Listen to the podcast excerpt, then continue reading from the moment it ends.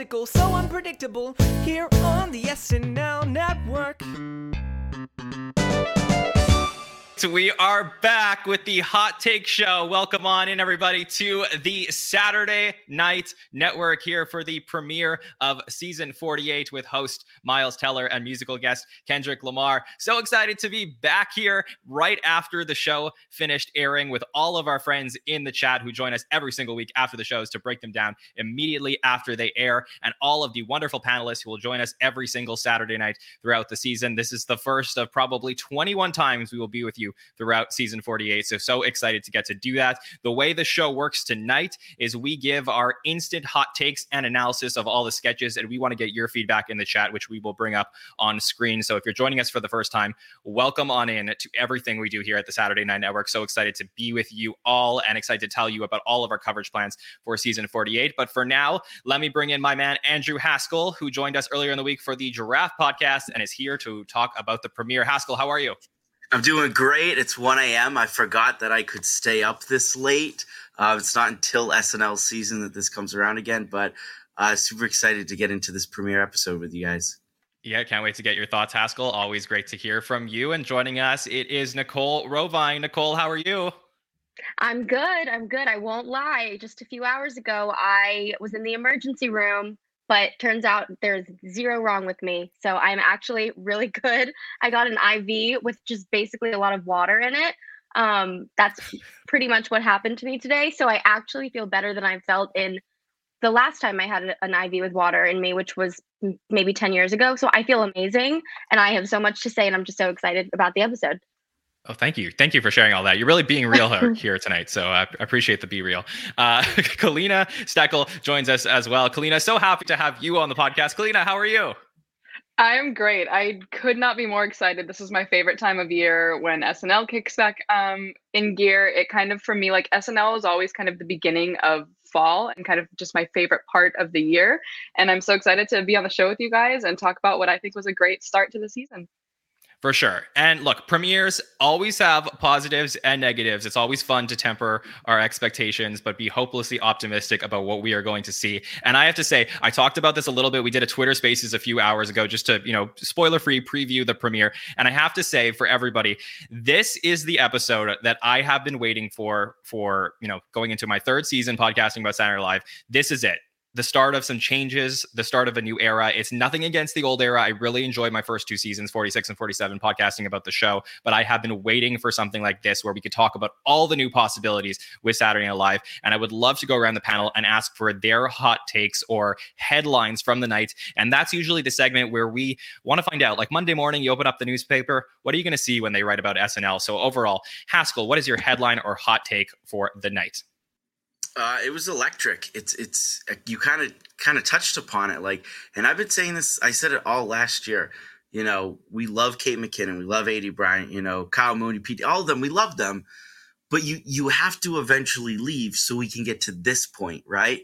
And you know they they did it in a perfect way, right? Rebrand the logo, uh, new opening, throw the host in the cold open. Like there was so much buzz right out of the gate that I think it may, for me, it carried the show through maybe a weaker second half sketch wise, but that's what a strong opening can do for in, during S N L. So uh, I, I, I remember I was, it might've been premiere week last year. It was one of the first couple weeks last year. I said, John, I'm so excited for the future. Um, kind of the same feeling times ten, like this year. Um, just a really cool way to start the season. Yeah. Totally agree. Nicole, how about you? What is your hot take for the season premiere of season forty-eight of S N L? Yeah, I mean, speaking of buzz, like the the buzz, the the Bowen's bug, that that thing is, is sticking with me. Um, I agree. I feel like the energy, it was all about the energy. I fully agree in terms of content. The fir- it was like no skips in the beginning. Everything was so good, and then I feel like the end, it was the second half, it was just as fun as the first half. And I feel like I'm more in the camp of like, if the vibes are there, then that is the most important thing. And I feel like the vibes were really good the whole time, that like all of all, everything felt good and fun and fresh. And, um, and I also, I think that's what a good live late night literally a Saturday night show. Shouldn't it be that way? Shouldn't it be that the front half is really solid and consistent and like really grounded, and then the second half is more loose and fun, and maybe there are some things that don't make perfect sense? I feel like, you know, as people who commentate and analyze the way that we do, it's like, and for me, I'm I'm so like that. I I, I love analyzing things and making it so nitpicky, but I feel like that's how it's supposed to feel, is the second half of something like this. As, you know, heartbreak feels good in a place like this. Spontaneity feels good in a place like this, you know? And I just think the way tonight's show felt is the way that this show is designed to feel. And I really enjoyed that. Well, it, it was just different, right? I mean, like, it's very, I, I can't remember the last time I watch a show and I'm like, okay, the front half, it, it's so front loaded. Like, it's just, it's so strong. And we're going to talk about those sketches in just a moment. But it was a really, like, there was an interesting disparity here. I wonder if that's a trend we're going to watch for in season forty-eight. But yeah, all the new feeling to it. I just, I don't know if it was the excitement or whatever it was, but there was energy in the building tonight. Kalina, how did you feel about what you saw from S N L? What is your hot take for the night? I would say my headline would be Miles Teller. Oh, I get it now.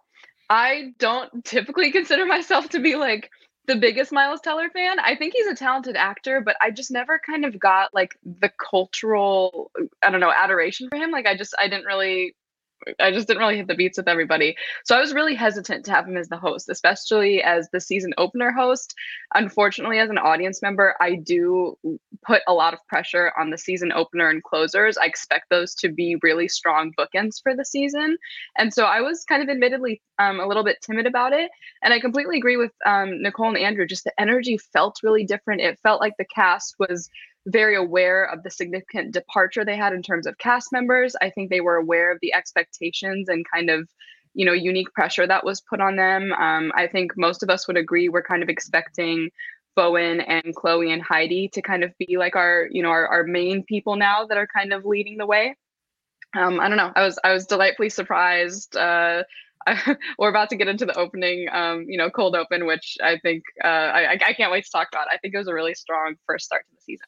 Yeah, look, uh, my hot take I'll say before we get into the cold open very quickly is that I always expect premieres to be middling. I think this was a great premiere, probably one of the better premieres in the last ten years for sure. So maybe not a super flaming hot take for this first episode, but I have to say I was just like, it met my expectations for sure to get to see some of those things right at the beginning. And we'll start right there with the cold open, which was a Manning cast cold open. Would love to get uh, Haskell's thoughts on this one for sure, because I know we're both sports guys. So uh, basically the Manning cast is something that you get to see on E S P N two during Monday Night Football in real life, where Eli and Peyton Manning, uh, former N F L quarterbacks, former Super Bowl winning quarterbacks, host uh, this basically talk show while football games are airing, and they bring on different guests every quarter. Well, this time they're talking about the season premiere of Saturday Night Live, and we get all the typical tropes that you would expect. J J as Trump, Chloe as a Trump lawyer. We get uh, Michael Longfellow leading in Heidi Gardner in the one time we might see him tonight, which was not true, actually. I uh, would have preferred that to be more meta. But uh, we get Heidi coming in as a governor of South Dakota. Mikey is Don Junior Bowen is the president of China. Sarah is creeping into the sketch. Uh, of course, we get John Hamm in this cold open, three-time host. Uh, John Hamm was originally not in the cold open in dress rehearsal. He was in the monologue. He was then moved to the cold open for the live show. Shaun White made an appearance in this one as well, was originally played by Ben Marshall in the um, in dress rehearsal. And then we also had Devin Walker as the corn kid, of course, uh, very popular on TikTok now, and uh, Molly and Marcello doing the gritty. So lots of elements here. Would love to talk about all the meta aspects. Really feel like this was sort of made for us to break down. So let's break down the breakdown of the cold open. Haskell, what do you think?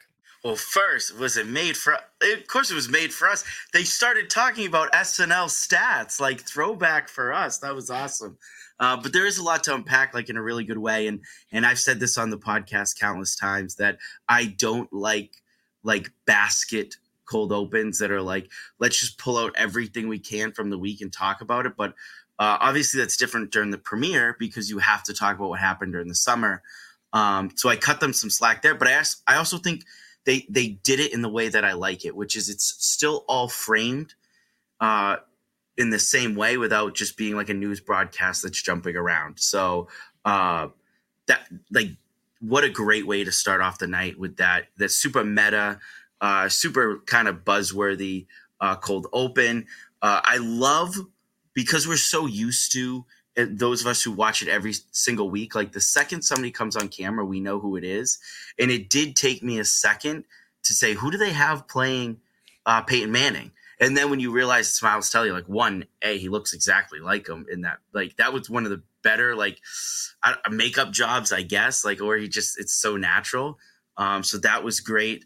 Um, and then kind of my line of that sketch was when he uh, refers to John Hamm as a uh, regular host during what now seems like a golden uh, era of the show for, like, people my age who grew up during that era. Like, of yeah. course, it's, like, a great, like... For me, it's like, yes, it was a golden era, but it was it was a really funny line to kind of throw it in there. That's like, yeah, now it seems like a golden era. Well, the best part about the whole thing was, like, every single time anybody asks, like, which is one host that you wish could come back that hasn't come back yet, it's John Hamm. Like, that's like the number one choice. So all even all that, like, obviously there's the John Hamm and Miles Teller connection from Top Gun, but, like, beyond that, it just fit so smoothly. This was probably one of the best cold opens that we've seen in years. So, like, for me, the fact that it slated on the premiere was amazing. Nicole, what do you think of the cold open? Yeah, I mean, I think it felt really ambitious to, and it succeeded in, in the attempt to make the, to make the cold open so, like, designed for people like us instead of just people who don't watch S N L all the time. You know, I feel like what I was expecting was more so to lean into, like, you know, all the things that we've been missing out on and to, like, go more deep into those news stories, you know, rather than, like, do just talking about the show. Like, anything that we talked about with Trump, it wasn't really about Trump. It was so meta, and it was about the show. It was about S N L. And I think that, like, that was a really cool thing to do, because I, I would expect that the main goal would be to try to, like, get people in who are just not so tapped into this, like, meta culture around it. Like, how we analyze the, that's probably the last time you're going to see him, you know, tonight. And all of us are going, like, you know, statistically, blah, blah, blah, yeah, it, it is probably. And then we were, you know, that wasn't true. Um, but I just think it was cool to to be like, we are, it, it felt like fan service. And I appreciate that. I think I'm in the camp that the more meta, the better, and the more self-aware, and the more we're, like, laughing at things that the, you know, the, the, the deepest cut type of audience, the more that we are catered to, the better we feel about it.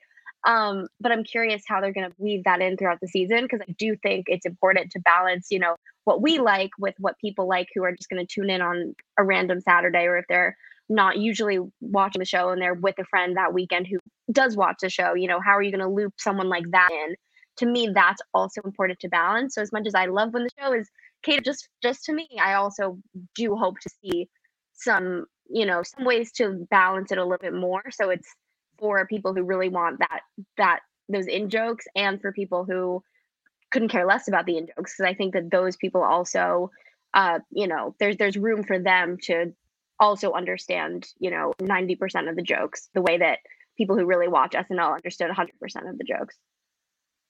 Yeah, totally. Kalina, I would love to get your thoughts on the cold open as well. Yeah, so um, I think kind of going off your point a little bit, as soon as the cold open started and I kind of realized what it was going to be, my first thought was like, oh my God, this is so designed for me. This is not only my type of humor, but this is a great reflection of, like, how I feel about the show and what I care about. But I also started thinking of, you know, like, five random people that don't really watch S N L or that make fun of me for being as obsessed with S N L as I am. And I'm like, oh, they would also find this funny. And so I think you're exactly right, Nicole, that this was, like, a great way to kind of achieve the balance for both audiences.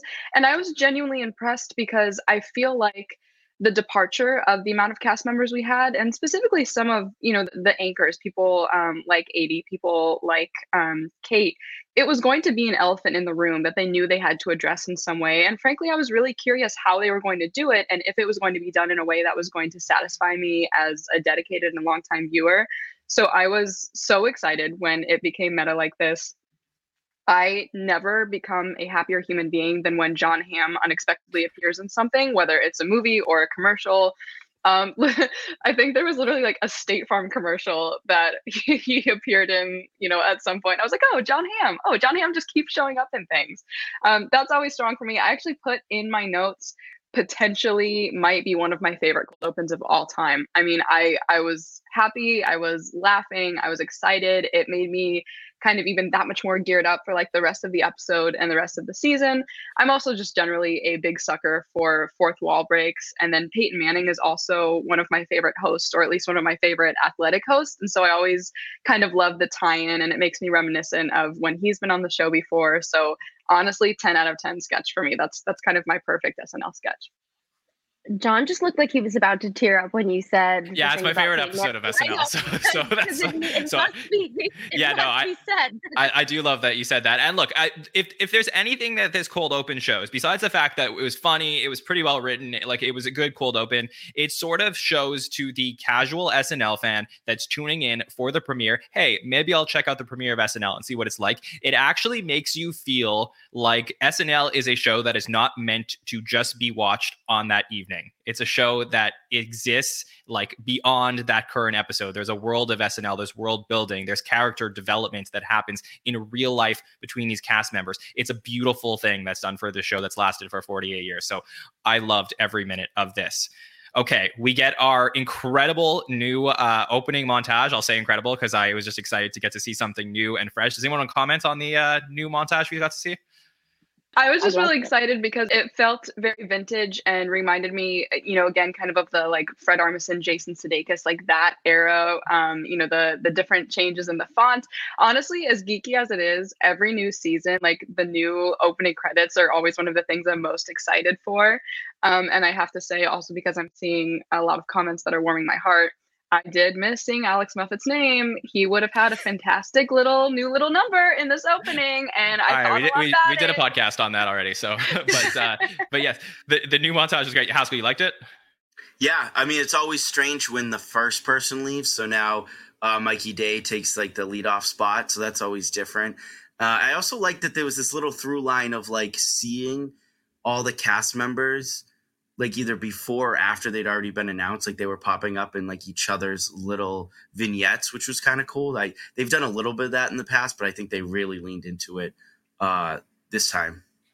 Yeah, let me address the elephant in the room. So my understanding about why Cecily Strong was not in the opening, I believe she is in California filming, or not filming, uh, doing her show right now. So I don't believe that they had an opportunity this week to film with Cecily for the opening montage. I believe that once she is back, it's very easy for them to film some stuff with Cecily and then insert her into the montage. So unless S N L or N B C or us, like somebody announces that Cecily's gone, she's not gone. So uh, I know that we're getting a lot of questions about that, but I believe she's still part of the show. Though I will say, I have been arguing this for a long time.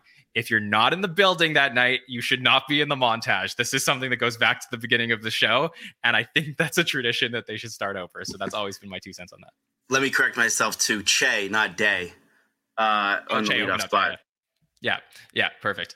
Okay, let's talk about the monologue that we got here from Miles Teller. So uh, another Jake Nordwind and Mike Dicenzo piece that we got the, that duo uh, last year. Uh, oh, by the way, the Manicast Cold Open was written by uh, Colin Jost, uh, Patton, Schultz, and Tucker. Uh, Teller monologue written by Nordwind and Dicenzo, and we get uh, you know the typical thing that we got last year where we got these first-time hosts talking about their backgrounds, um, you know, their own personal anecdotes. A very interesting, funny comparison between Miles Teller and Rachel Maddow in terms of way, the, the way that they looked. But uh, for me, this was all about the home movie of Miles Teller as a kid imitating uh, Sherry O'Terry and then Will Ferrell as the Spartan cheerleaders. Just, just the cutest thing ever. So, Nicole, what did you think of this? Yeah, I mean, we've been really spoiled. I feel like more so the last couple of seasons with a lot of home videos. Um, and I, I honestly can't get enough. I'm almost so spoiled that when he was saying that he maybe didn't have it or he thought he lost it, there was no part of me that thought we weren't about to see it. I, I knew we were about to see it, um, which was, um, I was, I was happy. He kind of made it seem like we weren't going to, but it was just like so sweet. And I, I think I will say, I feel like in this case, it was so cute and so funny that I love to see it. Um, but I do wonder, like, we, we should start a count when we do, you know, all of our stats and, and analyzing how many home videos and break it down. What type? Is it someone doing a sketch? Is it someone talking about S N L? Is it someone just being an actor when they're five years old? I feel like that in itself, I'm going to talk to Mike, our stats guru. I feel like we can do a whole breakdown about the, the art and science of using home videos from childhood in monologues. I'm excited about that one. Um, but yeah, I, I loved it. I feel like also I learned that he just has one of those faces, Miles Teller, that he looks like a lot of people. Like in the cold open, it was, oh, that's Peyton Manning. In the monologue, that's Rachel Maddow.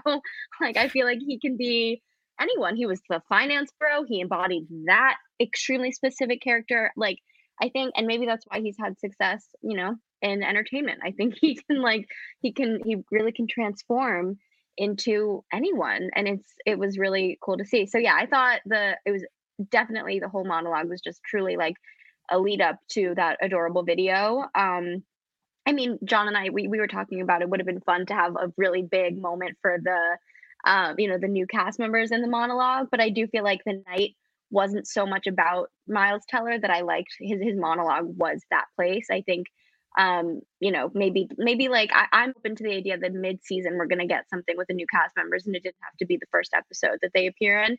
Um, something like really. really all about them, the four of them, and doing something quirky and embarrassing. Um, I'm down for that to be at any point in the season. Um, so yeah, I, I, I liked it. And I, I feel like it was some of the most kind of spotlight that Miles Teller got throughout the night, but he, he did a great job and just in general, which we'll talk about of like, um, he, he left a lot of room for other people to shine throughout the night, but he also was really captivating at the same time. Kalina, how did you feel about the monologue? I know, like you said, you were hesitant about what you were going to get to see from Miles Teller coming in, but did he turn you around with, especially with the monologue? I have to admit, I actually cried at the end of the monologue because I was really touched by like his connection to Saturday Night Live seemed so genuine. And I feel like I have a pretty solid gauge for when a host is doing it because it's just a thing you should do if you get offered to host S N L. I feel like it's pretty clear when they don't necessarily have like an emotional connection to the show or they don't watch it or don't really have a history of watching it. And so automatically I'm going to be that much more on board and kind of cheering for the host if I know that it's something that they're like really jazzed about and they're really excited to be there. Um, and I don't know, he he seemed just really genuine and passionate about it. I liked that the monologue was not written to be like overly self-deprecating because S N L tends to do that with certain hosts and it kind of feels like you're just beating a dead horse after a while. So it felt, um, you know, kind of light. It felt like a good intro into the rest of the show and it wasn't too lengthy, which I appreciate because sometimes the monologues, I don't know, kind of feel like they go on for a long time and then it distracts me a bit from the show. So I liked it. Haskell, how did you feel about the monologue? Were you missing that element like we were talking about, about introducing the new cast members, or did you think about that at all? No, I, well, actually, I'm happy they didn't do it because um, although, you know, we watch S N L year in year, you know, and we start to see the patterns. Sometimes I'm happy that um, it's not always the pattern. And I'm glad this isn't just like, oh, we have a bunch of new cast members, so they have to do the big new cast member monologue. Like, it's okay to to pass that stuff off. When you have a good monologue, you had a good monologue. Like, you know, when you see somebody like Miles Teller and you see people talk about growing up watching S N L, like sometimes you remember, like it, it, it wasn't always like, you know, that sh- it's as divisive almost as it is now where people are either like, oh, it sucks now, it shouldn't be on anymore. Or there's people that are like, we like it. There's a reason for it to be here. And I also feel kind of embarrassed. Like I don't have like, I can say I was a big S N L fan growing up. I don't have any home videos, though. Like, when I host, and if you're a fan of the show, you know I was taken in the potential host draft this year. So I could pop up later this year. Like, I won't have a tape to show to prove it. So a little embarrassed. Yeah, that's you too can, bad. Okay. You can, I'm sure there are plenty of child actors who would love you to pay them five dollars, and they will star in your home video as you. Just, like, smudge the camera a little bit. Say it's from one hundred years ago when you were born, and it'll work fine. Perfect. Yeah, we can get that done. Cool. Okay, let's head to our first sketch of the night. And I also really enjoyed this one. It is known, according to S N L, as D M Game Show. This is a, you know, we do get a lot of game show sketches to start, but I actually think this was a good one. Uh, Please Don't Destroy, and new writer August White wrote this one, where uh, there's a game called Send Something Normal, and we have Miles Teller as the host, Mikey Day playing Adam Levine, J J as Armie Hammer, Keenan as Neil deGrasse Tyson, and Bowen Yang plays himself. And it's a, it's a game, basically, to see who can answer properly in the D Ms. So, Kalina, I will start with you on this one. How did you feel about D M Game Show Send Something Normal? I have to say, I immediately rolled my eyes because it was just like too real. Like I, there's been too many situations where D Ms just go completely awry for some reason, and people cannot seem to just make, I don't know, like normal conversation, or there's always some motive behind it. Um, but then I found it really funny. I will say, unfortunately, I, I was so thrown by Mikey's Adam Levine impression. I don't know if it was maybe just like a last minute job that was thrown at him. I don't even know that there's necessarily distinguishable qualities to do a good Adam Levine impression, but he started getting like a weird country twang at some point, and to their best efforts, he didn't resemble Adam Levine whatsoever. Um, so that kept throwing me off. Um, also, the Armie Hammer of it all, I don't know, that also, like, the impression wasn't really working for me that well. And so I was definitely leaning more into either the Bowen aspect or um, actually Keenan's Neil deGrasse Tyson, I thought was really funny. I thought that whole bit and what it kind of um, spiraled into was really good. But I'm kind of learning, and this is maybe a little bit unfair with my expectations, if the impressions don't connect with me, or if it feels like they may be misplaced, like the wrong actor for that impression, then I notice I kind of have just a general disconnect in the sketch. So I didn't dislike it. It just wasn't my favorite of the night. Yeah, that's interesting. I think, uh, so we had Bill Hader and Taron Killam play Adam Levine each once on the show prior. Uh, I definitely see your point. See, for me, I think I'm a little bit opposite of you, Kalina, where like, I don't need the, like, if it's not like a Family Feud sketch where the subject of the sketch is basically about the impression, then I feel like I can look past it to sort of like monitor the, uh, what is the message I'm trying to get across, or they're trying to get across in the sketch. And then I sort of disregard that. So for me, I was able to enjoy it regardless, but I would love to get Haskell and Nicole's opinion on this. So let me start with Haskell. What do you think of Send Something Normal? I, I, I'm like a, I'm a sucker for when S N L does a game show and then the actual game is something incredibly simple. Like in this case, like, and I know it's a, it's something, it's a well that they go back to a ton, but I, I'm still a sucker for it. Um, but I almost, I like, I think the idea of the sketch, and I know they're playing off of specifically like some things that have happened recently, but I don't even know if you needed Uh, celebrity impressions for this game show, or if it would have just worked if it was like just regular guys with maybe Bowen Yang or maybe one other impression. I don't know if you actually needed it to be a line of celebrities, um, but it also worked for me because uh, it was paced really well. We went through, we introduced everybody, and then they all played one round. They didn't try to go like, I feel like that sketch on other nights is like three rounds and all of the celebrities are kind of saying the same joke over and over again. So it wasn't the strongest sketch, but it kind of stuck with me because it was like nice. It was quick paced. We got some laughs in and we moved on with the night. Definitely. Nicole, I'd love to get your thoughts on this. I was sitting next to my my wonderful girlfriend, Allie, and we were watching this one together, and she turned to me and she said, uh, how come they don't have Ned from the Try Guys in this? Do you oh. feel like that was, is that a missed opportunity? Good call, Allie. Um, I don't think it was a missed opportunity, and I will tell you why. The reason okay. why is also the reason that I disagree with Haskell, and it's because I think the I'm being hard on you so randomly. I didn't I didn't have any vendetta. No, you're looking for a I'm new rival fun. in season three. Yes, I need a new rival, and you're you might be the the the target here. It's just I don't know. It's happening. I think that the re like the foundation of that sketch was the.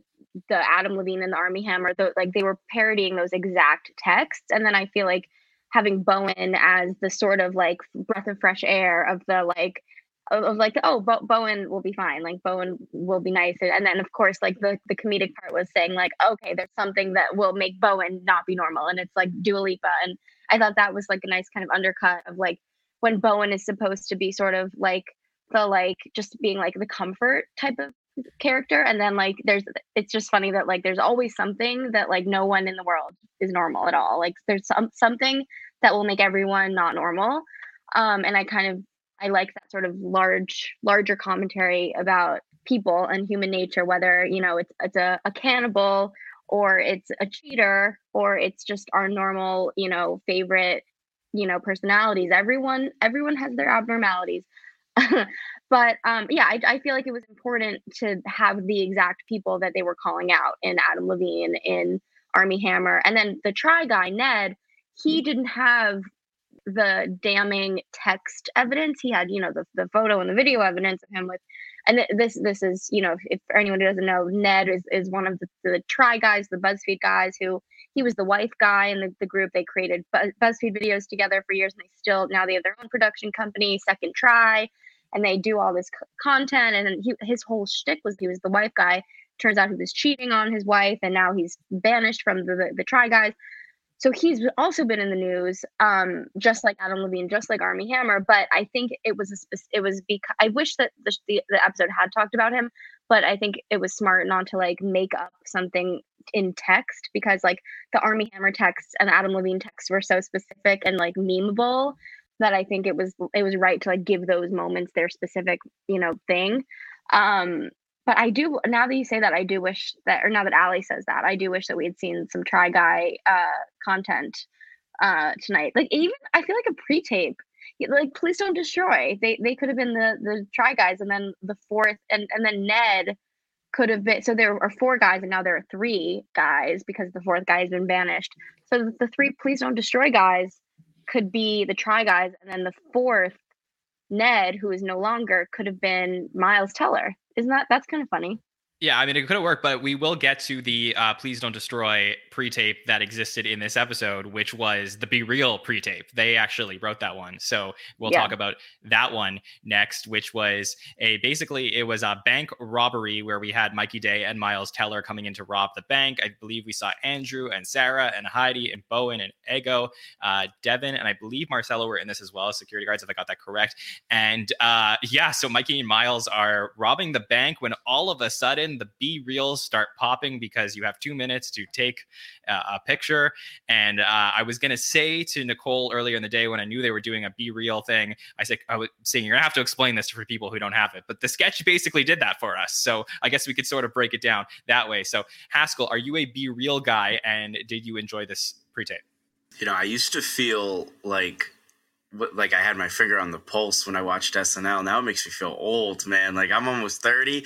I was like, did they make this up, or is this like a real thing? Like I, I, I was so like, lo- I never heard of it. And I'm typically not this person. Like I like to stay involved, but uh, I guess it's not big in my neck of the woods right now. So um, I do think the sketch was good at, at explaining um, what the social media was. Uh, enough to get the joke. I guess my only issue with it in hindsight is like when I went back and did my research and everything, it was sort of like, okay, that's, it felt like the sketch that anybody could have written after they heard what that's what it is. And it didn't kind of elevate itself to, to the next level. Um, so as a quick pre-tape, it was good. Um, I like pre-tapes that can get a lot of the cast in, and um, I thought a lot of the cast in their roles were like kind of quick and punchy, which I liked. Um, but I, I just want that to be uh, elevated a little bit more. Take take one more left turn uh, before you're done with that sketch. Yeah, so this was Please Don't Destroy and Celeste Yim that put together this pre-tape. So uh, Nicole, obviously you were very familiar with the app. So how did this play for you? Yeah, I mean, for me, it played well because I love the app, and I think it, it was that in a way was a good sort of coming back from summer. Like, we're going to talk about this thing because it really exploded right after S N L ended, essentially last last year. And and for anyone who does need a little bit of a refresher, basically it's an app where it's, so you get a notification and it's everyone in the world at the same time. So, you know, if you have a job, if you have a sleep schedule, doesn't matter. The alarm goes off at the same time. And the idea is that you have to stop whatever you're doing. You know, if you're cooking, if you're cleaning, if you're at work, if you're sleeping, if you're on the toilet, it doesn't matter. You have to stop and show the world what you're doing. And so you show yourself and then you show the world around you, as the sketch explained. And of course, you can do it late, but then you're kind of a loser. You're fake if you do it late. So um, so that's that was the point. And it, it just sort of like, there was also, even bigger than the app itself, has been this trend of making fun of the app. I would say it, it's one hundred percent that like the the discourse around it is bigger than the thing itself. Um, kind of like a Don't Worry Darling, which I wanted to hear about that movie tonight. That's my main critique of the night, is I wish we got uh, some like in-depth analysis of what's going on with that. Some spit but content. Nonetheless, exactly, some spitcon. But um, anyway, I yeah. So so Be Real, I think it was a good way to like satirize. It was sort of it was talking about the conversation around it, because people will make fun of like like we did, you know, the Titanic, like Bowen as the iceberg and the Titanic as a Be Real meme. So things like that. It's it's more funny to think of like these crazy circumstances. I did it at the emergency room today, um, which it, it went off twenty hours earlier, but I was twenty hours late. You were the so loser. I kind of left out. I was the loser ultimately. Yeah, exactly. Not real. Yeah, because I didn't I didn't know I would be at the E R though, so I didn't try to make it cool to get like, because people will do that for clout on Be Real, to be like, oh my god, I'm at the emergency room, or like, oh my god, something crazy and bad is happening, and you wait for it. But I just forgot, and then I was there, and I was like, oh, I mean, I have to whip out. Okay, well, what did you think of the sketch? Anyway, I liked it. I thought it was a perfect like. It was it was a great. I mean, for me, it sort of it was perfect for me because I know the app and I've been making fun of it all summer and enjoying it all summer. Um, but I also think, right, Haskell, that it plays well, even if you're not like a fan of Be Real. It's like it just the the the circumstances are funny of like, oh, there's this, you know, this crazy thing going on, but everyone has this other thing going on that is normalized, even though it's weird. And it's like, I feel like that's sort of like a human thing that everyone can tap into. Um, so I thought they they balanced that well. And also, Please Don't Destroy and Celestium, that like foursome is like anything that both of them are on together, it's it's always like a standout for me every single time. So I'm starting to like like I'm glad right out the gate I have something Please Don't Destroy and Celeste, because I I'm always a fan of, of that collaboration. All right, Kalina, you're waiting patiently for that notification. Tell us your thoughts. Be Real on the Be Real pre-tape. Um, so I had a friend send me a link to Be Real and asked me to download it, and I messaged her and asked her if her account got hacked because I thought it was spam. Um, so that's the kind of like old woman I am. I'm not on it. I don't understand it. And so I really enjoyed this sketch because it was the most understanding I've ever had of what Be Real is, and it worked for me. Um, it was it was pretty funny. I don't know. It sounds creepy and toxic and does not sound like an app I will ever be interested in. Um, but I think by its design, it does seem like the perfect setup for a sketch like this for S N L. I feel like that is exactly kind of like the basis for a joke they need. I like that it was um, a pre-tape. I don't think this would have really worked for me if it was a live sketch.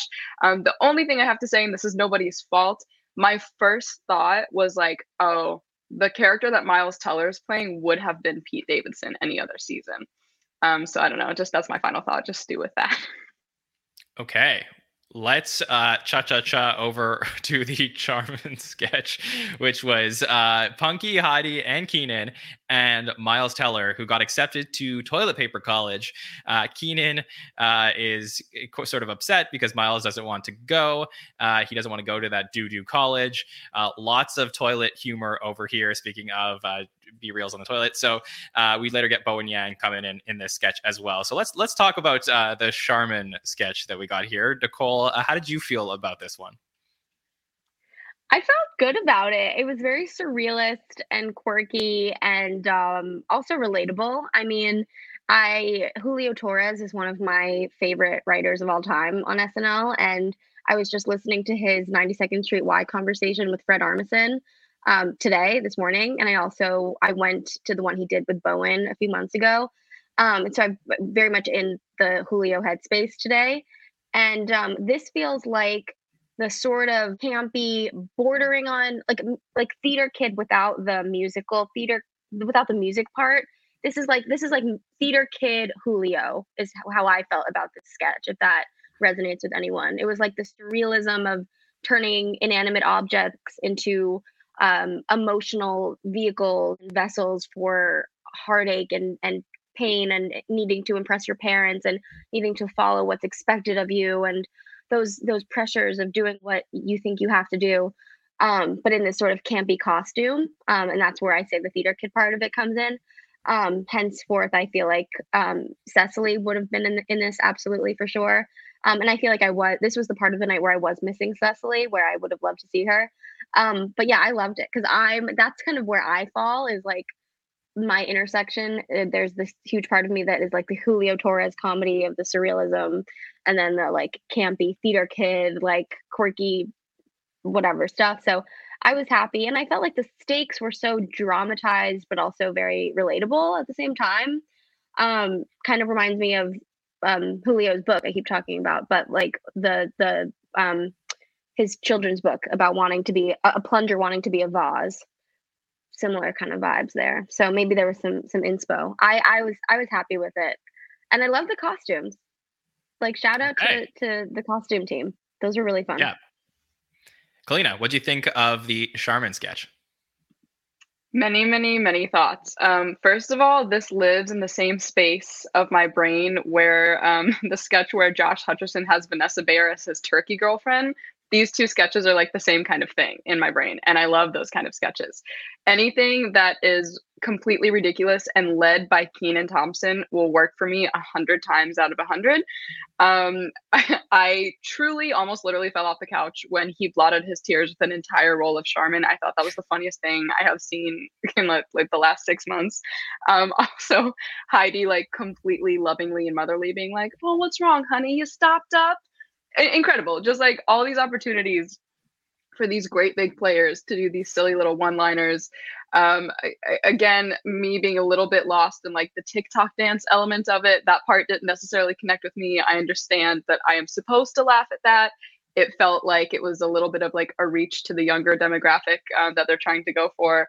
Uh, as I will always say, this again felt like a little bit early in the episode for me. I'm I'm pretty obsessed with like the order that I wish sketches were in. This very much felt like a post-update sketch, um, but I enjoyed it thoroughly and will probably go back and watch this again. Okay, Haskell, how did you feel about this? Would you have gone to that doo-doo college? No. Um, one of the things I like about this is like, I like the idea that like people are always like, why are they doing a, a Sharman sketch now? That that commercial's been on for years. And I'm like, I like that it's not always topical. Like it is something that it's like for years, people have been seeing these bears on T V wiping their butts for some reason. And so it, it just resonates with everybody. Like, and they've done that a few times without uh, through the, through the last few years, I think we were like, why now? I like that it's now. Um, overall with the sketch, I, again, I think the premise is a little easy, and it's something that we've seen a, f- a little too much these last few years, which is like, okay, he's going to want to do something different. And, you know, it, it's going to be this drama. Um, the, yeah, again, TikTok dancing at the end, that's that's a huge swing and a miss for me. That added no- nothing. But I will say, one of the lines of the night for me that I wrote down is he, he wants to dance and not just twerking because our ass, asses are clean. Uh, one of the lines of the night for me, that, and he delivered that perfectly. Yeah. Uh, look, for me, this didn't totally work. I think this was the part of the night where like things like sort of like got onto shaky ground, I would say.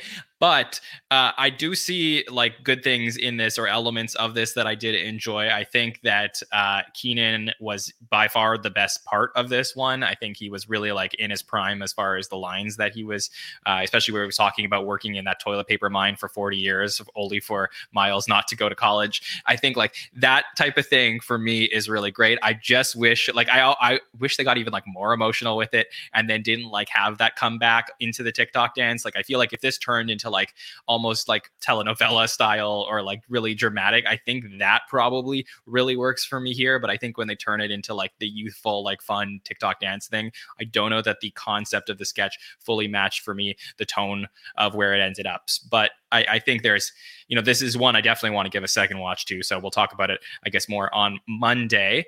Okay. Yeah. Kalina. I do want to just add really quickly as well that Pinky broke during, or excuse me, Pinky, um, Punkie broke during this sketch.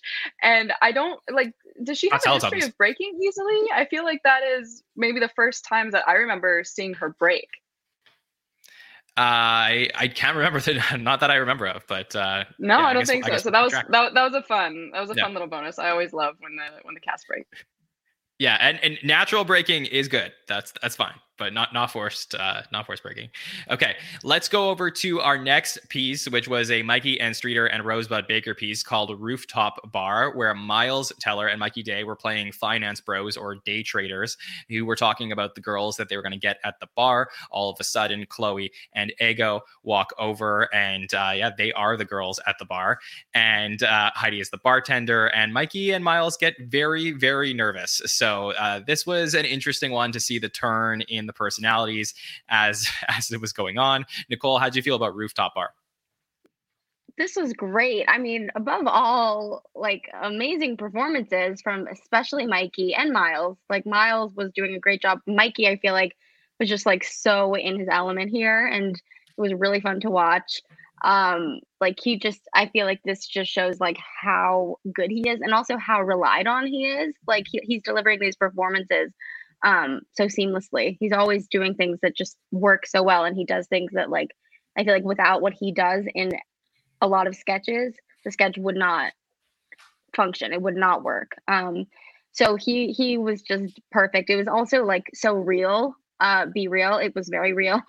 It reminded me of, I feel like it took place in the bar that like Nicholas Braun and Pete Davidson and like a bunch of them other, a, a lot of other people co-own. I'm not talking about Ray's. I'm talking about Pebble Bar.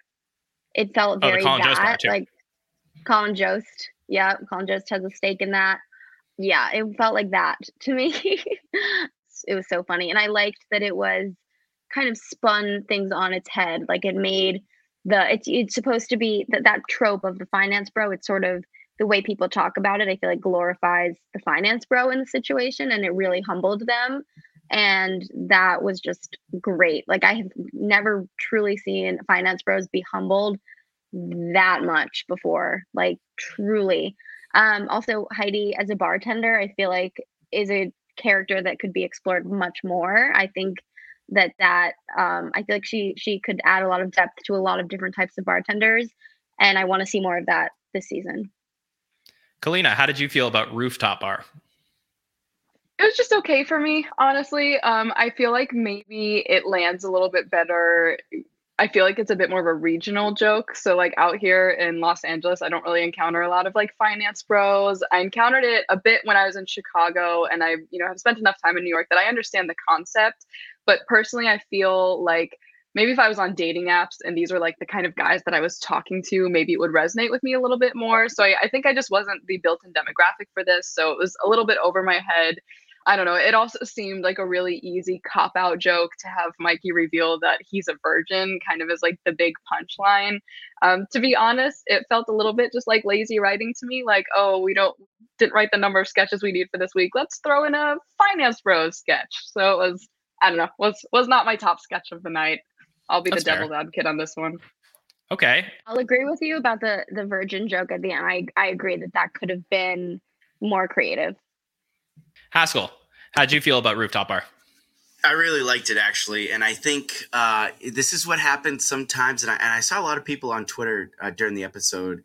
You know, the big thing is like, we've seen this before. Oh, this is definitely like a Mikey and Streeter thing. Like we've seen this before. And I think some like I S N L is such a premise machine that sometimes we have a tendency to be like, seen this premise before, I'm out. And it's like, well, hold on. Like the, the, the jokes will be different. The setups will be the same. The jokes will be different. And I thought the jokes were different enough and they ran quick enough. And Miles Teller and Mikey were so invested in it that it worked pretty well for me. Like uh, when when Mikey just at one point just like there's a quick pause and he just goes boobs. Like he just sold it so well, like that I it, it got a laugh from me. Um, this is like, again, we've seen premises like this before, but I, I actually would be excited if halfway through the season you see Mikey Day show up as this character again and we get a different host being a different finance bro, and we see their take on it. Well, I mean, it would have a lot to live up to because Miles Teller was, I thought, phenomenal in this. At one point, like, it almost felt like he got, like, hung up on his lines, but the character was supposed to, and I, I, I really can't tell if he just did such a good job or if he really did get, like, like hung up on the line and just played it off. But either way, like, it worked out perfectly. I'm going to have a dissenting opinion here where I actually like, I like this sketch in concept. I think Mikey was really strong in it. I really liked Mikey's character in it. And I agree. I would like to see Nick chode cork again down the road. I think Miles Teller was miscast in this sketch, and he may have done a good job because I think Miles Teller was a decent host. I think this should have been another cast member. I think if you're going to write this type of concept for the premiere, you cast Mikey Day, perhaps with one of the newbies in this sketch, and have them play off each other, because this is the type of sketch that is exactly what we're talking about, what we've been missing the last few years from S N L, that could be repeated and that shouldn't have to rely on another host that kind of looks like a finance bro to throw in there as the second tier. I would rather see Mikey Day, who now, sorry, Kalina, no longer has Alex Moffat with him, develop with chemistry with other cast members here who could potentially play that. Why not put a Marcello in this? Why not put someone like Michael Longfellow in this? So for me, that's that's a little bit of a miss. But then w- where would you put the host in the sketch? I think at that point, you maybe write Miles and you, you write a role for like a boyfriend of, or somebody else coming in to hit on Chloe or Ego or something like that. You can always find the role for the host in this, but I just th- feel that the concept itself was extremely strong. And I do feel like, like just taking a step back from a producer's role here, I think there's an opportunity potentially to have used other people in this role, because I think Mikey was even stronger than Miles in this one. So, um, two cents on it. Can I also just point out, because I saw my good friend Bill Kenny point this out, and I saw a lot of other people point this out, like a total Kyle Mooney role, right? Like a year ago, that's that's Kyle's spot. It, there's no questions asked. Yeah. Anyways, look, it's it. We'll, I'm going to rewatch it again. We'll talk about it later on. But uh, that was sort of like my opinion when I was watching this. I was like, damn, I really wish that, you know, this was another cast member in this, though Miles did a very good job as the finance bro. Okay, Kalina, I have to start with you on this next one, because I do believe you do work in a movie theater, if I got that correctly. So we have the A M C Theaters commercial, which this is a parody of an existing commercial where Nicole Kidman is promoting A M C Theaters. This time we get Chloe Fineman, who's a wonderful impressionist, playing Nicole Kidman. Uh, we get J J. I think we got Michael Longfellow. We got Molly in there, Punkie, who works at the theater. But of course, it's playing off of Kenan Thompson, who is like, what the hell is going on with this crazy lady? So, Kalina, what do you think of the A M C Theaters pre-tape? I started clapping as if the plane had just landed. I was so excited as soon as this sketch came on. I was like, this is so up my alley. I am always down for Chloe to have an opportunity to do her Nicole Kidman impression, because it's it's such like a, it's a cartoony, zany take on Nicole Kidman, but it's somehow incredibly accurate at the same time. Um, and I, especially during the pandemic, I became a really big fan of the different impressions that Chloe did. Anyone who is not familiar with this little thing that plays at A M C, please look it up immediately. It's so chaotic. The memes that have come out of it, because at some screening, people stood up and did literally like salute Nicole Kidman as this was happening. And the, I think the reason I was probably so jazzed about it is the first time I like when that thing started playing at A M C, I was like, oh man, this is really how I feel when I watch movies. Like Nicole gets me. I didn't realize I, like it was lost on me how corny it was and how memeable it was. And it wasn't until the internet got its hands on it that I was like, oh wait, maybe this is not as emotional and like thought-provoking as I thought it was when I experienced it in real time. So I was I was completely thrilled with this parody. Um, I did not expect it to basically turn into like a, a cult and her like ascending to the top. Um, but you know, yet at the same time, it's a cult I would join. So ten out of ten. Haskell, this is how I imagined you were when the Community movie was announced this week. You were just full on cult. Yeah, I was sitting up and saluting. Um, yeah, as for this sketch, it's one of those things like I feel like people have been asking for S N L to touch on this for like a while, and they haven't. And that's not something you always see, where it feels like sometimes something passes and you're like, ah, S N L didn't touch upon it. So I'm glad they came back to it. My and I really liked it. My only thing is, is again, I would have turned it up a little bit earlier. Like I would have gotten into kind of the satanic voice and the cult aspect of it a little bit earlier. And um, maybe the, the last line didn't hit for me that well. Like a, a good Keenan reacts is great, um, but just kind of like a, a, a bleep uh, is not enough of a punchline for me. I wish I wish there was something else there. Fair enough. Nicole, how do you feel about the A M C Theaters parody? This was perfect. This was really, this was really perfect. It was, it's just the type of sketch that is so fun to see in the moment, but it's even more so just important for posterity. Like this will be almost no, this this will be this will be forty-five percent as important as the real version, you know, in ten years and twenty years. Like it will, I think that this has the, the potential to like become kind of what the original is known for, to be like, people will get them confused and it'll be like, oh yeah. And then it turns out Nicole Kidman is basically like running this cult of like movie lovers, and it's great and it's awesome. And that's sort of like how people are going to come to think of it, um, which I do think was what we were all getting at when we think of it and we see the salutes and we want to talk about it that way. I feel like this, what was perfect about this was it tapped into like the the psyche of people who love that commercial, myself included. Um, and it was sort of tapping into something that maybe we didn't know was true, which was that we all kind of want to join the Nicole Kidman cult of moviegoers. And now that that idea is in front of me, I think, oh yes, that is actually how I have felt since I saw the, since I first saw it. Like that is exactly how I felt. And I didn't know. So that's what's perfect, is like, I didn't know that I felt this way, but I actually have the whole time. Um, so that was great. Um, also Chloe had previewed her, um, her, contacts that she was wearing to be um that in that moment of the the, the creepiness um when she did the Instagram takeover for S N L this week. So that was cool to see. She she teased how that she needed contacts for something, and then we saw them in action, and um so that was fun also to, to see. And yeah, I kind of think this could be recurring because Nicole Kidman has renewed her contract for to do this again for another year. And I think that more content is on the horizon. And so if we get more Nicole Kidman in a new, the same vibes, I think that we need this again from Chloe. And I think that we could get it many times. I feel like this cult has legs, and I, I think I want to see more of it. Yeah, this, I, that's my theme. Another headline for me is I keep on, I feel like the seeds are being planted. Like Heidi is a bartender, Chloe as a cult leader, all these things are being planted for me, and I'm like, yes, more, more. I'm being good. Very, that's, yeah. So the premiere should do for you. All yeah. right, yes, this was the third yeah. time we saw Chloe as Nicole Kidman. Uh, I absolutely love this. I think the length was really good. That was the key here. I think I saw that in the chat. Short, sweet, get get in, get out. I think it was perfect for this uh, particular episode. So very happy to have seen this here.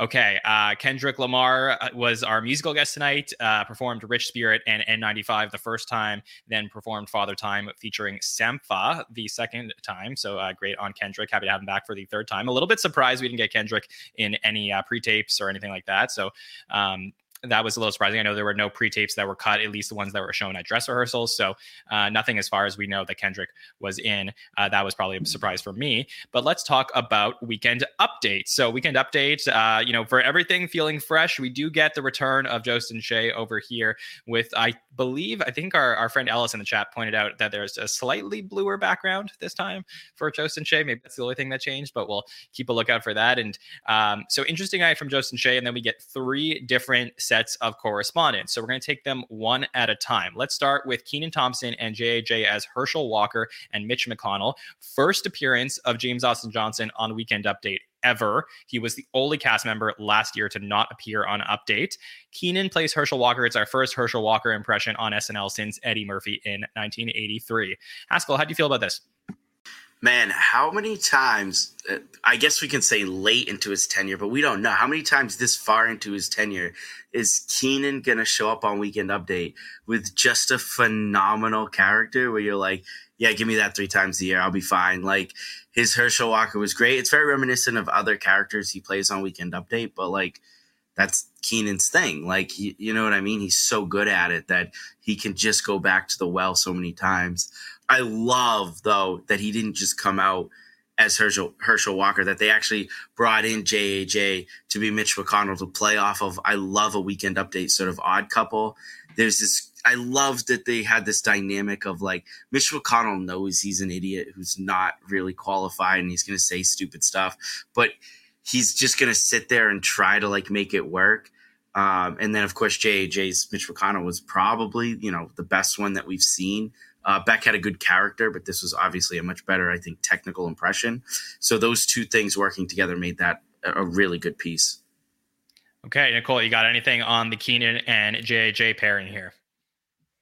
Yeah, I mean, also just the, from the stats perspective, as, as we posted, officially every every returning cast member from season forty-seven has officially been on Weekend Update. And I, I mean, for the, one of the best, if not the best, you know, rookie season of all time on the show for J J, for, for him, I feel like he now officially has, has every notch in his belt on the show. Um, I'm honestly shocked that he didn't get it last year, but he was very busy doing quite a lot. So it's not a bad thing that it took this long, but I'm really happy that he has it, because I feel like um, maybe now I, I, I would like to see him more actually It, on Weekend Update this year. I feel like um, the cold open, the the Trump or the Biden, it's going to be one. Which will it be? I feel like I, and we we got it this time too, but I, I'm a little bit fatigued of that already. So I think that in his sophomore season, I want to see J J less in the cold opens and his intense makeup for Biden or Trump. And like, I think he could just slay on Update in many different political impressions. I think that's like a really fun place for him to try a new vibe. And I thought it was fun. I feel like, yeah, J J and Keenan bounced off each other really well. It was fun. Um, I mean, for me, it was my least, my least memorable for various reasons of the three. Um, and that's just because the other two had met certain things that were very memorable for me. But yeah, I mean, we also we got all three. And for the premiere, when so much was going on, that's, that was crazy that we got three in there, but I it felt like they all were good, and, and I think they all had their place. So I'm I'm happy about that. Okay, Kalina, anything on this one? Yeah, I agree with Nicole. I was probably like the least interested um, in, in this one. I was delighted like everyone else was, and I think Andrew, you said it perfectly, like an odd couple pairing. I don't really have a recollection of um, like in my mind of J A J and Keenan interacting a lot. So that was fun to just see the spotlight on the two of them. I am flabbergasted at how much he looked like Mitch McConnell, because sometimes either, you know, the, the facial expressions or, you know, how they're mimicking them, or maybe the prosthetics don't always completely line up. And I was kind of like blinking at my T V like, wow, that's that's some really impressive and quick change work they had to do there as well. So um, yeah, I mean, I'm I'm always down for for Keenan to, you know, say funny names or just say things in a funny way, even if I'm not completely connected to the material. As long as he's the one doing it, I'm always going to be on board. Okay, let's talk about the second appearance on Weekend Update, or the second correspondent on Weekend Update, uh, Mister Michael Longfellow, who out of the four newbies, I I.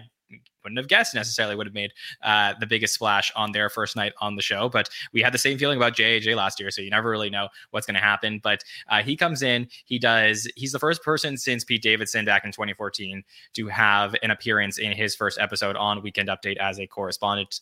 And uh, yeah, he comes out talking about his family being anti-vaxxers, and they get to learn a bit about Michael Longfellow, I assume probably part of his set.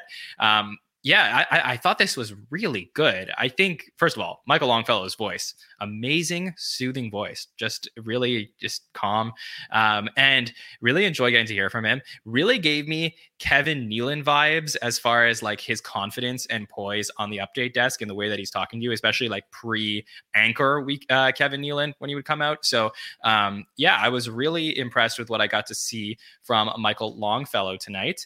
Nicole, starting with you on this one, how do you feel about it?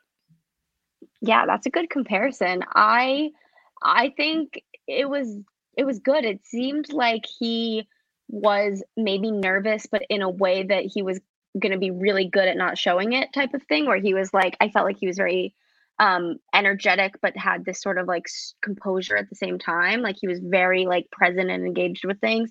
Um, but he, yeah, he had this like, this composure at the same time. It was, it was, it was interesting, like very energetic, but very composed at the same time, um, which is hard to, to achieve in life, you know, and then in live T V is a whole other story.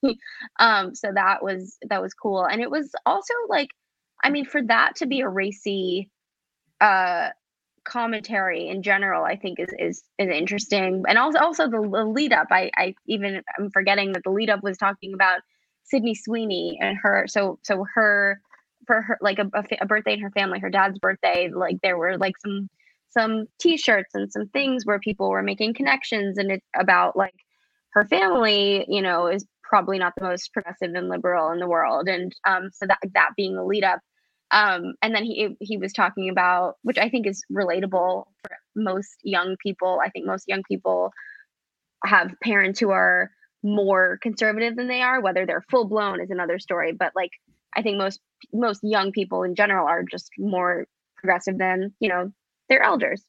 They, he had an extreme case of it, he, he described, but um, I feel like there's there's there's depth there. It's relatable, and it's relatable in the way that, like, he can relate to people who have that a little bit and who are the extreme.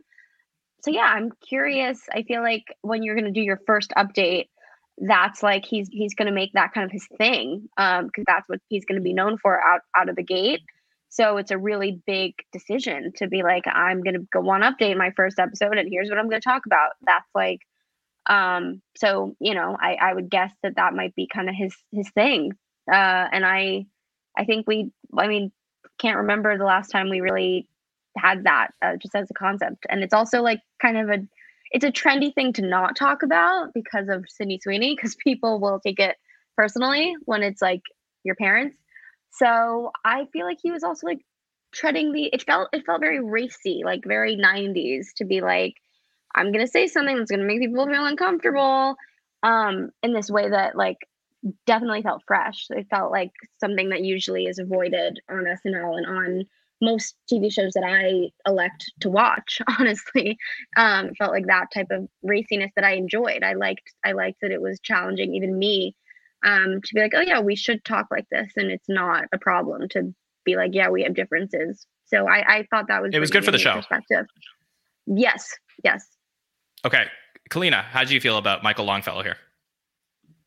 Yeah, I, I think first of all, that was a great lead, Nicole. Thank you for all that insight. Um, I don't know, it was it was kind of a mix because my first reaction was like, okay, here's the new, you know, resident young person. Okay, I get it. And it, it kind of felt like they were almost setting him up to fill shoes, which I, I don't think is a great starting point. But to Nicole's point, I think he did a really great job about being like, all right, this is the mold you think you're going to put me in. I'm just going to melt over the top a little bit. You know, I liked kind of as she was describing how he was like a little shy, a little timid, but he was very composed. And, you know, if he was nervous, it didn't really show. It kind of seemed like he was kind of just gently testing out the waters and, you know, trying to figure out where exactly he was going to get the laughs and, and when to pause a little bit longer. I like that he was kind of going into the family stuff. Like, okay, here's a little bit of my background. Here's the kind of jokes I would make. It kind of felt like I was watching him do stand-up for the first time, you know? Like, it it just felt like a good introduction into the kind of elements and kind of comedy that he, like, personally is going to bring to the show.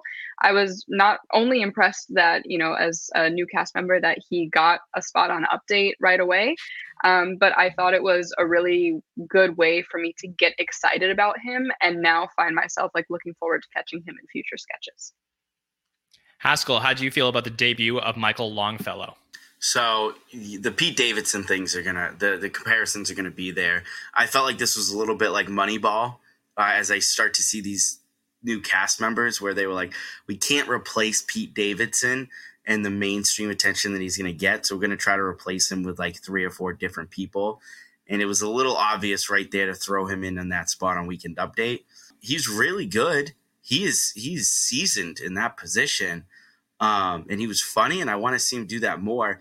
My only concern for him would be like, you got to remember what Pete Davidson was when he started, which is Pete Davidson. Uh, you know, he came out, he was on that first Weekend Update, his first episode, uh, and then he was up and down, especially those first couple years. So like, you know, I, it's a funny bit. And if you're going to do funny stand-up, like I appreciate funny stand-up bits. If you're come, going to come on Weekend Update, that's great. Do them. But like, don't, you know, I want to see his like next thing be in a sketch, not just, I don't, I don't want his next big appearance to be like another stand-up bit on Weekend Update and then get like locked into that role. Yeah. I have to be honest. Like, I mean, I, I get the comparison, but I just, I didn't really see it at all. Like I didn't see the Pete and, and Michael Longfellow thing. Like I get that they're both young people with like brown hair, but they really totally gave me like different type of stand-up, like different sounding voice, like different tone. Like I really felt like the style was just different. And uh, to me, like he, he seems like, like when Pete Davidson was on the show in the beginning, like he really was like a kid. You know, like now, like Michael Longfellow didn't feel like a kid to me tonight. Like he felt like mature and seasoned, which is, I think, how he described him. So uh, I do think that there's a difference. But uh, this to me is a conversation to talk about more later on in the week, because we have to talk about Bowen Yang's appearance on Weekend Update as well as the lantern fly. So this is a typical Bowen Yang uh, trope that we talked about, coming out as a, a different type of object or animal or bug or whatever it is. Uh, he's going to eat your crops. But we got amazing energy from Bowen here. And then Andrew Dismukes comes out as the crops later on. So, uh, Kalina, starting with you on Bowen's piece.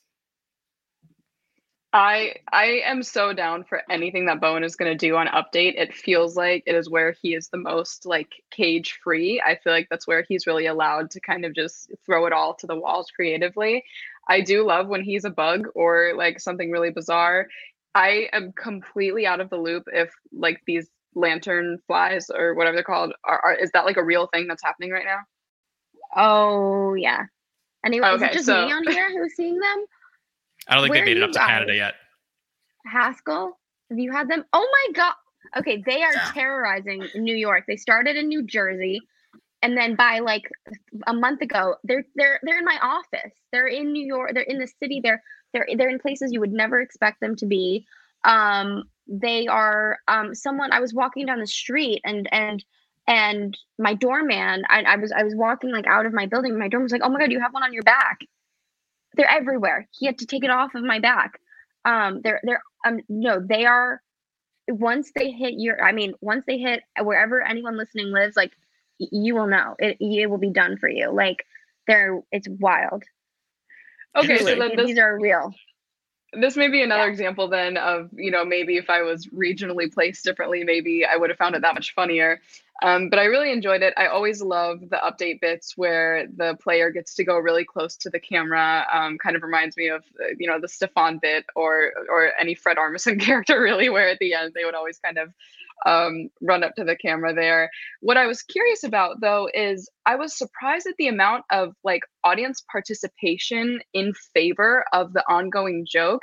Do you have any insight, John, if there happened to be someone like kind of conducting the audience of when to boo and when to kind of pull back for the joke, or was that just kind of a natural interaction?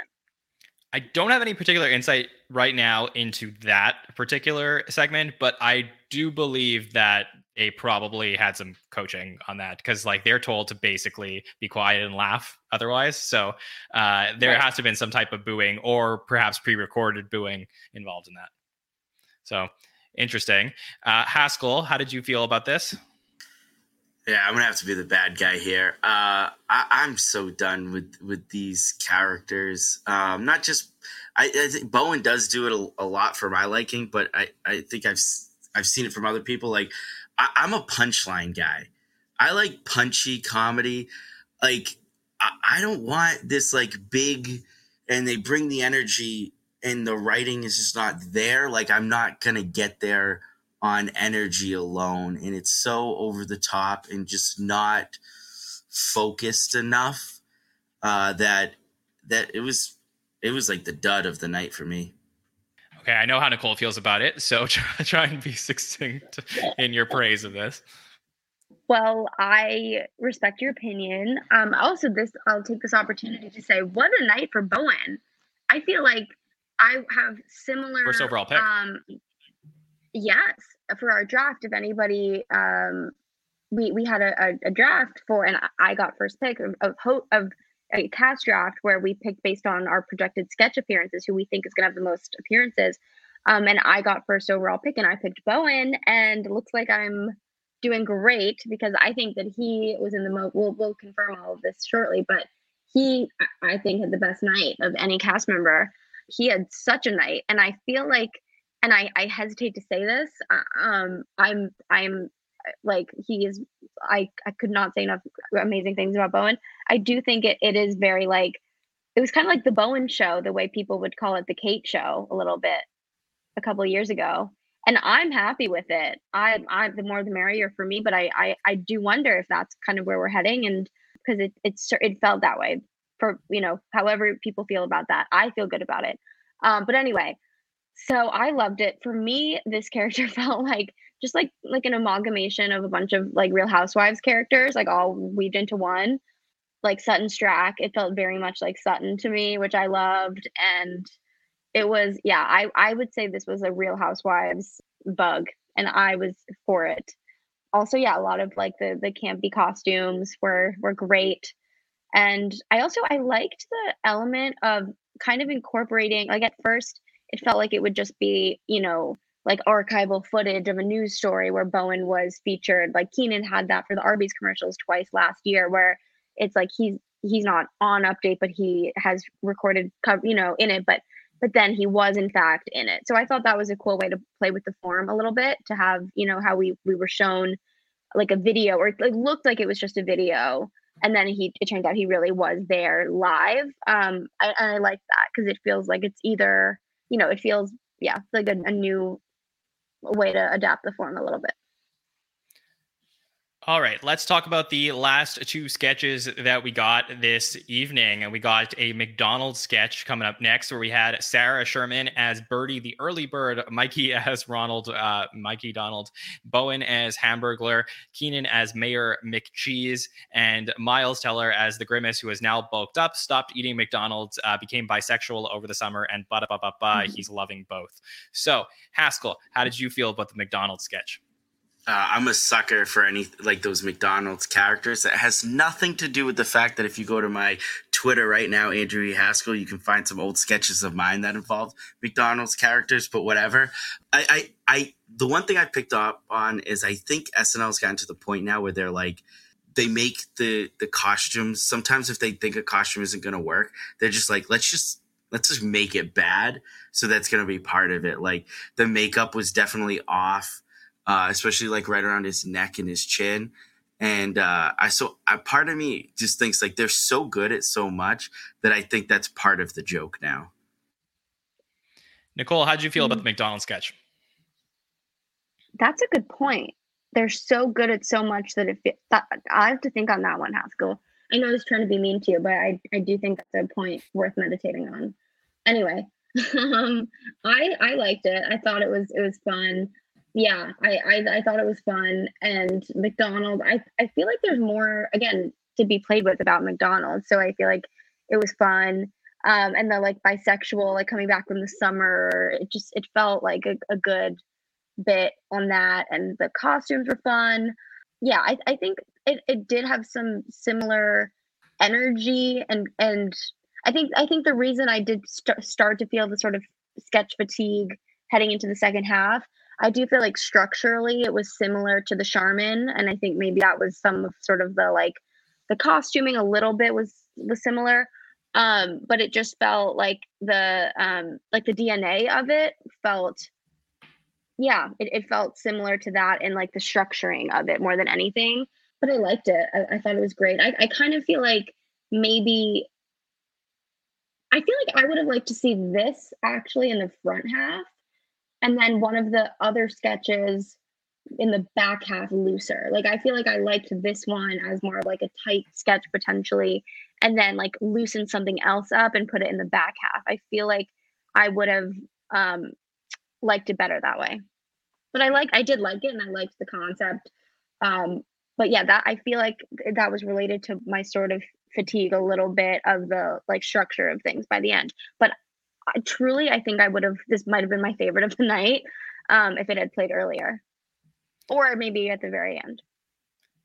Yeah, this definitely would not have been my favorite of the night, no matter where it was. I mean, I think there was like something to it that that was there, but like uh, I, I'm not, I'm still not sure that I like I fully found the like through line here that like made it so uh, structurally work. I guess like the, the I, I always have a thing where it's like, okay, you have four characters and they're all like trying to, no pun intended, really, no pun intended, but trying to play it straight in this particular thing. And mm-hmm.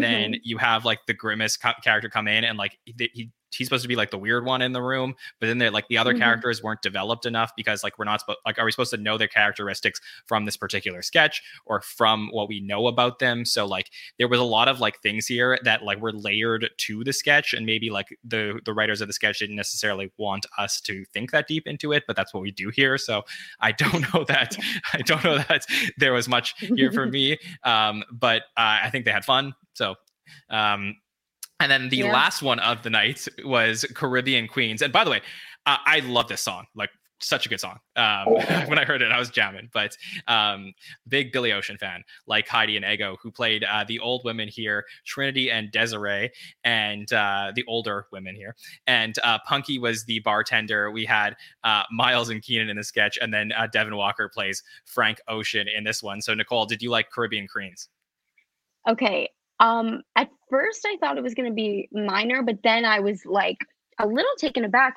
The similarities between this and Barb and Star Go to Vista Del Mar. Did anyone in the chat let me know if you saw, thought it was the same? Because I was like, these are the same characters. It is the same set of circumstances. It is the same personalities, bordering on the same like accents as as Kristen Wiig and Annie Mumolo do in that movie, which is great. I mean, I what a fun movie. Um, but it it almost felt like Jamie Dornan was about to pop in and cameo. That's how similar it felt to me to that movie. Um, anyone else? Yes, I see someone in the chat. Connor, thank you. I, to me, it was so similar, um, that it was like, I, I'm at the point where I feel like it was like a direct kind of parody, but that movie already is kind of a, a satire of a, a type of person. Um, but yeah, it felt like really so like I, at a certain point I was like distracted by how similar these characters were to those characters in that movie. If anyone hasn't seen it, um, it's a movie starring Kristen Wiig and Annie Mumolo, who also co-wrote Bridesmaids together and have been long-term writing partners. And they were they were co-stars in this film, um, when often like, you know, Kristen is more front-facing than Annie, and you know, like Annie had a small role in Bridesmaids, but whatever. Long long story short, like they co-wrote and starred in this movie, Barb and Star Go to Vista Del Mar, and the characters are. Um, I mean, it's it was I was like shook at, at the whatever, but it, it was fun. It was fun. I feel like the song, as you, I agree with you, John. This the song and the singing, that was the best part. Um, it was great. I'm gonna actually like go back and listen to that song. That's kind of my takeaway. Um, yeah, that that was over overpowering my um, analytical skills throughout the the sketch. Yeah, see, I couldn't get on board with the sketch because Jamie Dornan did show up. Maybe if he had showed up, then it would have been a different mm. story. But he's not going to show up and sing, then it's just yeah. not a sketch for me. Yeah, so as a big Billy Ocean fan, I saw Bill in the chat said he would have liked Billy Ocean a cameo. I would have liked that as well. I also like uh, like Get Out of My Dreams, Get Into My Car. It's a very great Billy Ocean song. But uh, yeah, my two cents on the sketch is just that uh, Heidi and Ego, I think obviously this is the beginning of a pairing. I think we're going to see a lot together over the years. So um, over season forty-eight. So for me, uh, this is sort of like a preview into what this could potentially look like. Haskell, how do you feel about Caribbean Queens? Remember earlier in this show, I said we have a tendency as fans to say, like, I've seen this premise before, so I'm checking out. Like, I was sort of there. I just didn't get hooked in because I just felt like I've seen this ten to one sketch with fifteen different uh, groupings before in the last handful of years. Yeah, I, Ego and Heidi, give me some sort of recurring sketch with these two that they can be a pair. It's just not going to be this. That is fair. Okay. This one was written by Allison Gates, Ken Sublette, and then one of our new writers tonight, which was Jimmy Fowley. Okay. Uh, we had three cut sketches tonight. So they were, and I'll try to do my best to explain as far as I understand, was uh, Blood Oath was one of the sketches. And this was a live sketch. And it was all about Andrew Dismukes uh, doing a blood oath and cutting his hand open. That was a, a Streeter, Seidel, and O'Kane sketch. Uh, there was a sketch where Sarah was playing Elvis. So this was a Sarah Sherman showcase where she was making uh, some Jewish jokes that we got to see some of that last year on season forty-seven, running around mm. acting as Elvis. Uh, they kept doing, giving her things to do, like playing the piano and gambling and then dying on the toilet. So uh, this is was a Sarah Sherman uh, piece oh. that was... Uh, Dan Bula and O'Sullivan, one of the new writers, uh, was th- the uh, writer for this one. And I assume Sarah had a lot to do with that as well. So uh, Sierra O'Sullivan was the writer on that one. And then we had a third piece known as Couple Without Kids. And that was also a live sketch. So, th- so three live sketches were cut tonight. And that was uh, a Sarah also talking about not having kids um, as well. So that, uh, yeah, we'll find out more about those sketches throughout the week. Hopefully some of them will end up online, but those were our three cuts. So no cut pre-tapes, just three cut live sketches. Also very excited about the four new writers that we got on the show tonight. So we saw Jimmy Falley, Sierra O'Sullivan, Casey Schornema, and August White. I believe Casey is going to be on Weekend Update, and the other three are the new writers for the show. All right, this is how we end our hot take shows every single week. We give a rating out of ten. Chat, I would love to get your ratings as well, and we will put them up on screen. So, Haskell, starting with you, how would you rate our premiere of season forty-eight out of ten? Uh, I'm going to give it an eight, based mainly on a really strong start, and it just kind of holds it for a kind of a weaker ending. Nicole. Wow.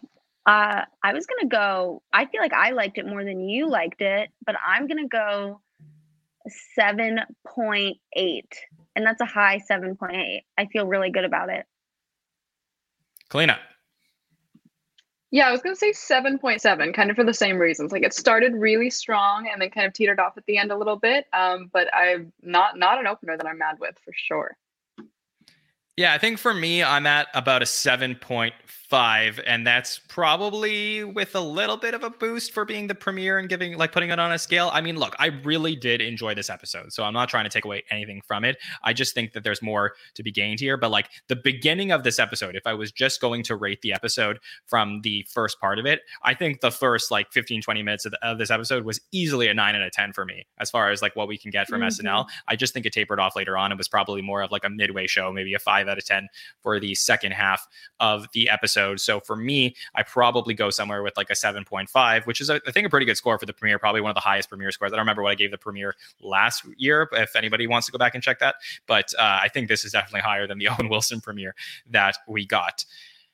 Okay, that is our premiere for season forty-eight, and I hope you enjoyed this conversation where we broke down every sketch immediately after. And if you were looking for more coverage of this episode, well, we have it for you on Monday nights at eight p.m. Eastern. I will be back with an amazing panel of guests to talk through everything in our roundtable, where we'll dive deep into the sketches that we really want to talk about, parse them out, go through all the details.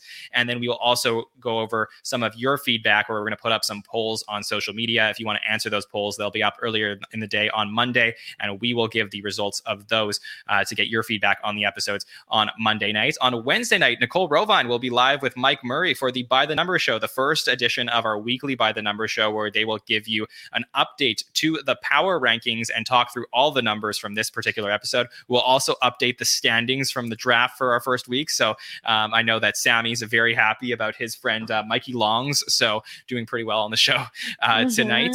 So that will be on Wednesday. And then Thursday, join us for our first patron feedback show, where we will answer questions from the community and then look forward to the next week with Brendan Gleason. So if you want to get your questions in for that, that uh, forum will be up on uh, social media the day before. You can get your questions in in our Instagram stories or on Twitter. And four episodes a week, covering every single episode all season long.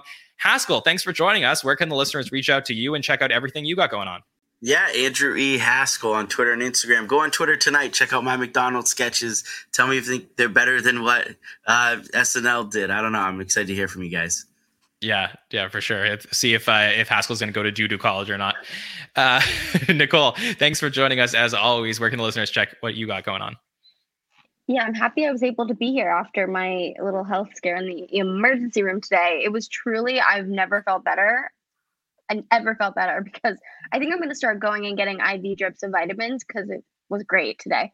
Um, but you can, anyways, thank you for having me. This was very fun. And you can find me anywhere at Nicole Rovine and at the S N L Network. We're doing so much fun stuff, and definitely stay tuned for our weekly By the Numbers show. It's a new thing that we're going to do weekly. So also let us know what types of segments you want to see. Um, we're really excited. We have a lot of plans, and we're going to try to make it really, you know, just fun and immersive and engaging to talk about these numbers and make like, we're, I feel like we take fun and we put numbers into fun here. And we also want to put fun into numbers. Um, so come to the shows, you know, and, and, and do the fun and the numbers at the same time. Um, right along with numbers. Us. We're very excited about it. Kalina, thanks for joining us as well tonight. Wonderful to get to hear from you on the first Hot Take show of the season. Where can the listeners check out everything you got going on? Yeah, guys, thank you so much for having me on the first show. I was so excited. Um, it's it's I don't I've never done a, a first show before, so this was really fun. Y'all can find me down below at Shut Up Kalina across social media. Perfect. So, uh, yeah, you could definitely check out all our social handles at the S N L Network, still the S N L Network on our handles. But you may notice we are the Saturday Night Network now, which is very exciting. We got all new branding, and I hope you like it in the podcast feed as well. So uh, if you can also subscribe to the podcast feed, maybe you only check us out on YouTube and you don't uh, think you have a reason to listen on audio. But it's really cool. I mean, the shows we put together, we do a really good job editing the shows for the audio feed and have some wonderful people who help us with that. So if you're in the car or you're on a walk and you want to listen to our shows, you can do that as well. Subscribe to us on Apple Podcasts, Spotify, wherever you listen to your podcast. Really appreciate those subscriptions, and uh, definitely find us wherever we are. So I just want to thank everyone in the chat for staying up late with us and joining us each and every Saturday night for the Hot Take shows. Thank you to Andrew, Kalina, and Nicole. We will see you on Monday night, everybody. Have a good one.